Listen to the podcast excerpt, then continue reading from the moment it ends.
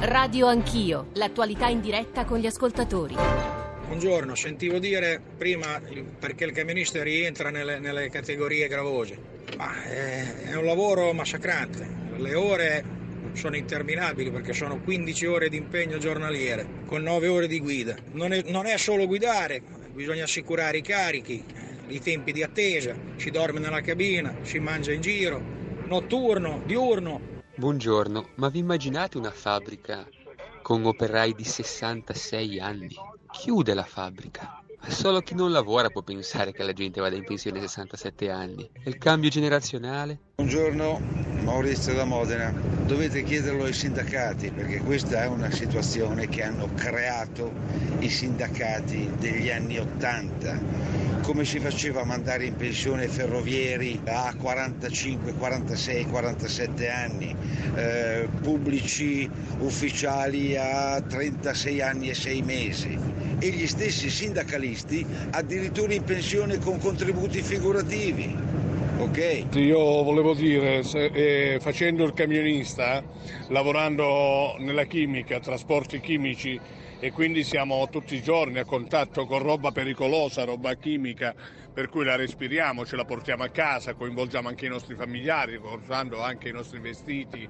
Non capisco se questi governanti eh, le capiscono queste cose, prima di fare le cose, se si, eh, si mettessero a guardare un po' un attimo qual è la realtà della vita di tutti i giorni. Abbiamo deciso di partire questa terza parte con le voci degli ascoltatori WhatsApp audio che ci avete mandato, ci state mandando anche per dare una minima rappresentanza alla varietà delle opinioni, alla vastità e complessità delle domande che ci state ponendo e ci scusiamo davvero per non poter dar corso e rispondere o leggere eh, il, tema pensioni, ovviamente le età pensionabili, i lavori usuranti sono un tema che riguarda tutti e quindi, e quindi interessa tutti e, e- e arrivano verso di noi, è una specie di imbuto, le domande più diverse, noi ci proviamo, Sabino da Perugia ci ha appena scritto, io sono un dipendente privato metalmeccanico con invalidità permanente riconosciuta dall'INAIL, ho 53 anni, sono tutto malconcio, come farò a lavorare fino a 67? Io penso proprio che morirò prima, ma e sono tanti, devo dire, i messaggi in cui, scrivo, in cui vengono scritte queste cose. Allora, per fare un minimo di chiarezza, ci sono altri ascoltatori in attesa e ci stanno ascoltando, Domenico Proietti, che è il segretario confederale della WIL, e Domenico Comegna, che è un collega del Corriere e anche esperto di itinerari previdenziali. Le categorie escluse dall'aumento dell'età erano 11, quelle eh, le stesse per- che potevano accedere all'ape sociale. Ve le leggo. Operai industria estrattiva ed edilizia, conduttori di gru o di scavatrici, conciatori di pelli e pellicce, conduttori di treni e personale viaggiante, conduttori di camion e mezzi pesanti, infermieri ostetriche con lavoro in turni, assistenti di persone non autosufficienti, insegnanti scuola infanzia e asili nido, facchini assimilati, addetti alla pulizia non qualificati, operatori ecologici e assimilati. Dopo il primo confronto sindacale si sono aggiunti lavoratori marittimi, pescatori sui pescherecci, braccianti agricoli, lavoratori siderurgici. Chi preme per essere incluso? Vi faccio alcuni esempi. Eh, gli agricoltori lavoratori autonomi, perché i braccianti agricoli dipendenti sì e loro no. I rappresentanti delle forze dell'ordine, militari, poliziotti, guardie giurati, loro vanno in pensione prima ma vorrebbero comunque un'estensione. I medici, ma sono moltissime le categorie. Gigi da Lissone, buongiorno Gigi. Eh, buongiorno a tutti. Ci dica. Ma io volevo semplicemente dire una cosa. In questi giorni sto assistendo a un ripetuto teatrino tra governo e sindacati Sì. per l'aggiunta delle categorie. categorie, sì. Esatto, tutti i giorni se ne aggiunge una per, per tirare sempre più in là e, e non risolvere il problema. Però mh, io dico, la mia categoria, io sono un commerciale, seguo Sì. i clienti esternamente, per cui mh, spesso e volentieri guido dalla mattina alla sera, non ho orario, posso rientrare alle 9, poi posso rientrare a mezzanotte. Non tengono assolutamente eh, conto però dello stato di salute. Io ho 65 anni, sono del 52 per cui ho preso in piena tutti gli aumenti e ho tre, tre bei bypass Sì. Magari non sono nella categoria lavori usuranti, perché dice, beh, commerciante si gestisce... Sì, però lei dice bene non sta. Però, sì, vabbè, però la mia aspettativa di vita non è sicuramente come, come la statistica Certo. prevede. Ecco, vorrei chiedere al sindacalista o chi peraltro Sì, come, sì. come risolve vengo una considerato. No, no, eh, Gigi, eh, ora ci proviamo, chiediamo anche a Proietti, a Comegna. Alberto da ehm, Monserrato, credo, provincia di Cagliari, Alberto? Eh, buongiorno a lei e a tutti gli ascoltatori. Io Sì. vorrei un attimino spostare il focus eh, dell'attenzione, tornando un po' indietro all'intervista del giornalista e il suo collega del Sole 24 Ore Sì. sulla sostenibilità dei conti. Sì. Perché io le faccio un caso, della- come le persone della mia generazione, io ho 51 anni, Sì. eh, ho, purtroppo nella mia vita lavorativa non ho avuto una continuità contributiva, non per me, ma perché purtroppo è stata chiusa la ditta, così lavori precari. Insomma, il tempo passa e me per tutti e quindi mi trovo che fra 15 anni, diciamo, sarò in età di pensione, ma avrò sì e non una ventina d'anni di contributi. E quindi una pensione bassissima. E come dici. me ce ne saranno, ce ne sono tantissimi. Io ho fatto delle interviste così, insomma, tra persone, conoscenti. E quindi cosa succederà? Che tantissima gente si affaccerà all'età della pensione non avendo i contributi. L'Inps dovrà erogare una miriade di pensioni, adesso io non vorrei sbagliare Sì. il termine, quelle che danno a tutti Sociali. le pensioni sociali, Sì. esatto, la pensione sociale.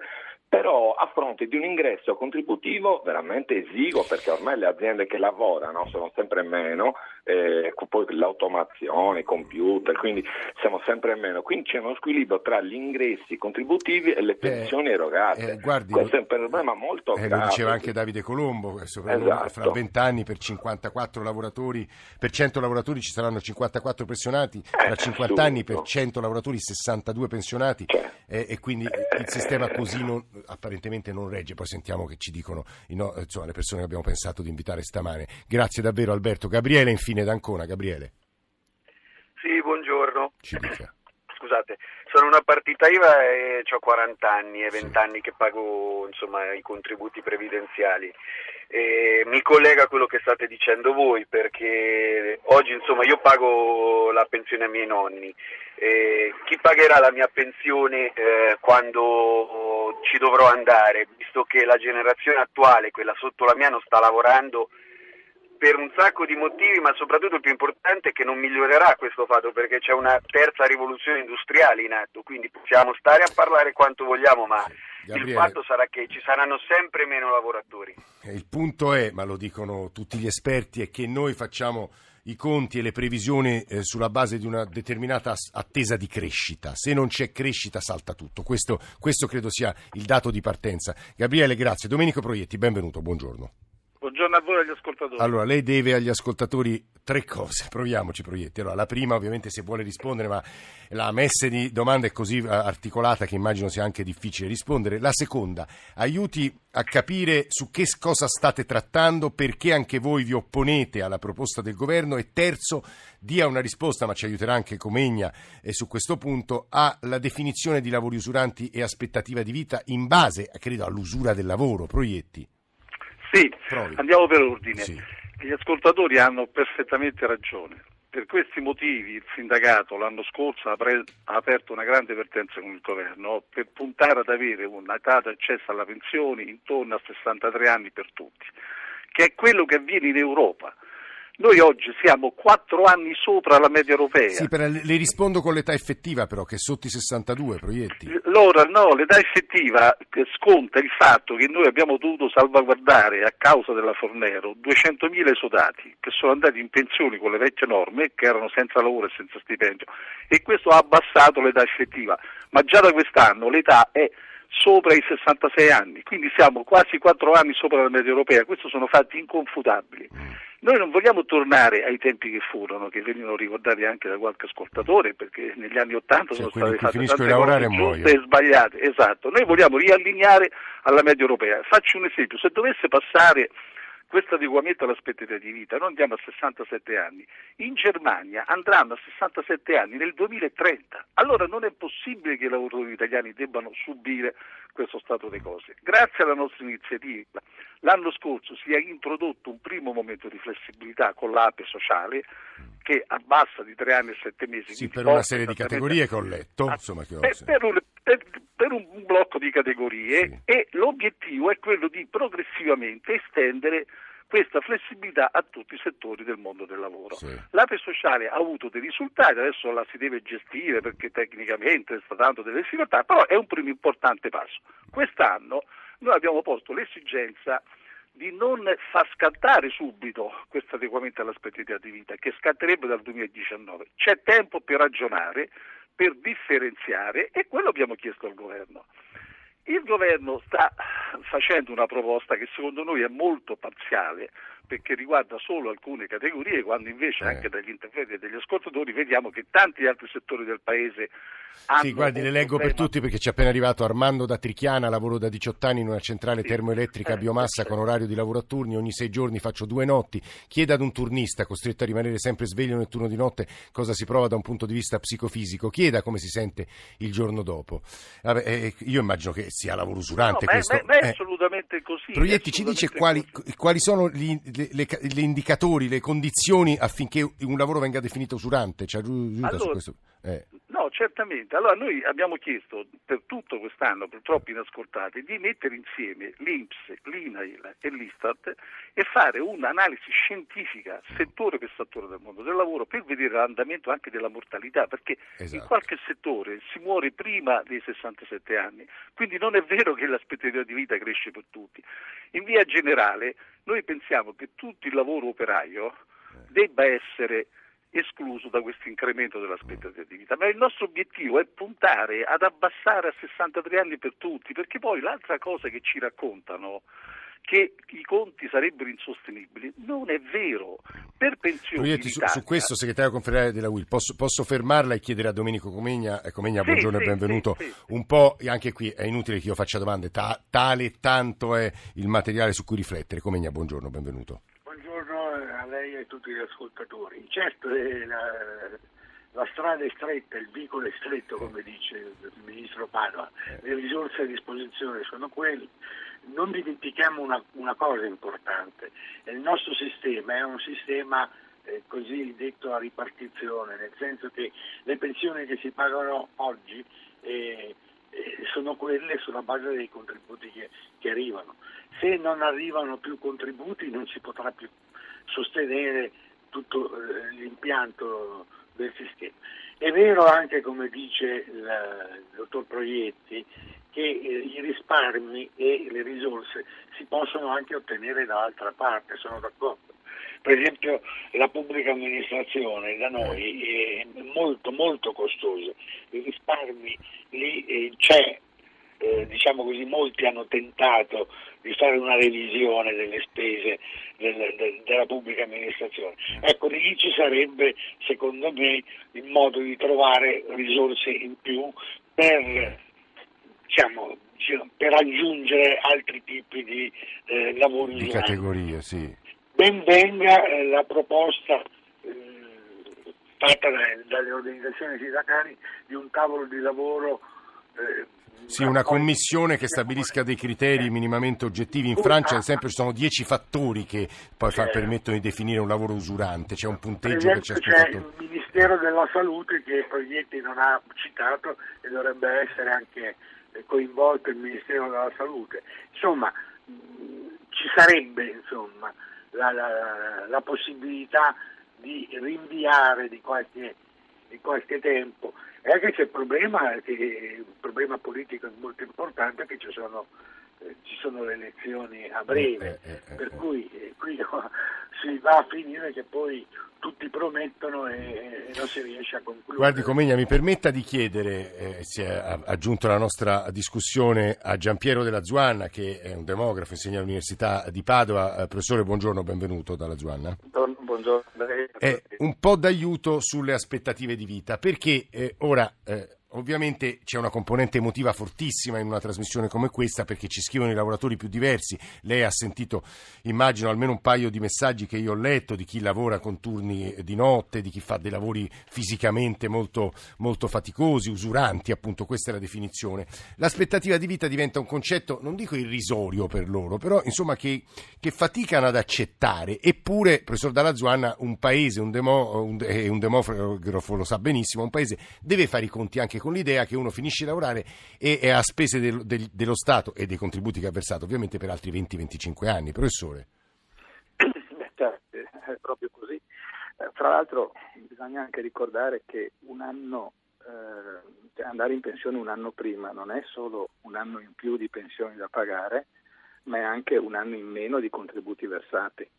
Quindi eh, è veramente una costosa se, la- se si va a vedere bene quanto, quanto la cosa viene a costare. Eh, l'aspettativa di vita eh, è un indicatore fondamentale perché effettivamente ti dice quanti anni diciamo, in media una persona uh, può pensare di vivere. Questo secondo i dati, che sono dati inconfutabili e lo dico perché alcuni contestano anche questo, calcolati con criteri uguali in tutto il mondo. Ah. Quindi In- ci ricorda cosa- quelle- l'aspettativa di vita di donne e uomini italiani, professore? eh, mi, mi pare che a 65 anni adesso sia poco più di 20 anni. Ah, Questo è Per le donne, C'è immagino, stato per un un incremento, basso, appunto, un incremento appunto di, 5, di, di- di cinque mesi negli ultimi tre anni.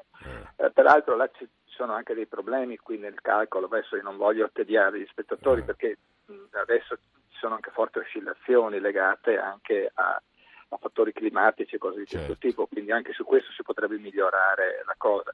Da questo punto di vista io saluto molto favorevolmente questo, questa, una commissione che lavori Eh. rapidamente su queste cose, anche perché effettivamente le aspettative di vita sono molto diverse. Esatto, col Ministero della Salute che ci dica a seconda delle categorie, delle aree geografiche, del tipo di Eh, lavoro. Credo che la- Eh, quello che riesce a fare il calcolo migliore è l'Inps, perché ha proprio sì, i dati. certo. Sa la persona quando vanno in pensione e quando, quando smettono perché muoiono, quindi i, ca- i calcoli si possono fare in modo molto Certo, preciso. giustamente, professore, ci scrive Filippo E da Trento. se posso, Sì. se posso dire, ci sono anche delle sorprese quando si va a vedere. Io ricordo il pioniere di questi studi è il professor Costa di Torino, Eh. che lui diceva che la categoria che era più ad alto rischio di mortalità erano i cuochi, per esempio, Ah. tanto per dire.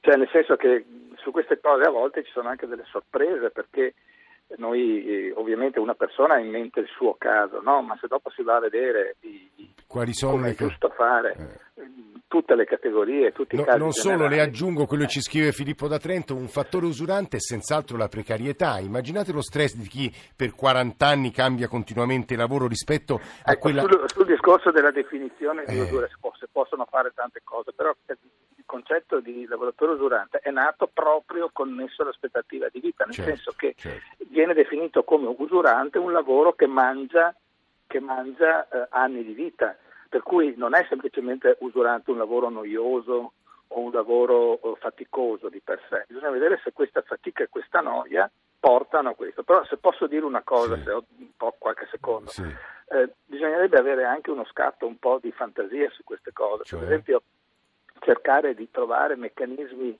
mischi di lavoro e pensione. Non so, mia sorella è andata in pensione dalla scuola Eh. passando di colpo da 18 ore alla settimana a zero. Eh. Lei avrebbe potuto benissimo fare qualche sì. altro anno facendo... Eh, Credo che qualche paese ci riesca, lo faccia, da professore. Cosa? Credo che qualche altro paese, non l'Italia, riesca... Certo, a- altri paesi lo fanno, da noi invece si trova una grande rigidità su queste Cioè da cose. tutto a niente. Che, tutto che è assurdo, che è eh. assurdo, no? Perché un infermiere non turnista non può fare gli ultimi anni senza fare turni, per esempio, o cose di questo genere. No, guarda, mi, qualche- lasci, mi lasci soltanto, professor Eh. Giampiero Dalla Zuana, grazie per queste osservazioni. Abbiamo un paio di minuti con Domenico Proietti, segretario confederale della UIL. Proietti, chiuda lei. Sono perfettamente d'accordo con quello che diceva il professore, flessibilità per, gio- per gli anziani e stabilità per i giovani. Dicevo prima, non è vero che in Italia c'è una spesa eccessiva per pensioni, noi siamo nella media europea, l'11% del PIL, se viene tolto le tasse, il TFR che è esattamente il fine rapporto, addirittura siamo un punto meno della Francia, un punto meno della Germania. La verità qual è? Che con la Fornero fu fatta una gigantesca operazione di cassa che è andato dei Indispensabile. Proietti, dicono anche gli economisti. Sì, ma era indispensabile, si poteva fare anche in altri settori del paese. Vogliamo ricordare che ancora quest'anno la Commissione Giovanini, che è governativa, ha stimato in 111 miliardi l'evasione fiscale. Allora bisogna guardare in tutte le direzioni del paese. I lavoratori hanno dato un grande contributo alla stabilità dei conti pubblici, ma adesso basta, bisogna ridare un po' di equità e di giustizia ad un sistema che altrimenti, come abbiamo sentito tutti gli interventi degli ascoltatori, è Se, l'ultima cosa. Proietti, se il governo chiude, non, insomma, b- nessuna blinda le deroghe, voi sciopererete con la CGL? Noi decideremo insieme a CISL e CGL come proseguire la mobilitazione di lotta che abbiamo sviluppato in questi mesi, che ha avuto un consenso in tutto il Paese, ma anche in tutti i gruppi parlamentari.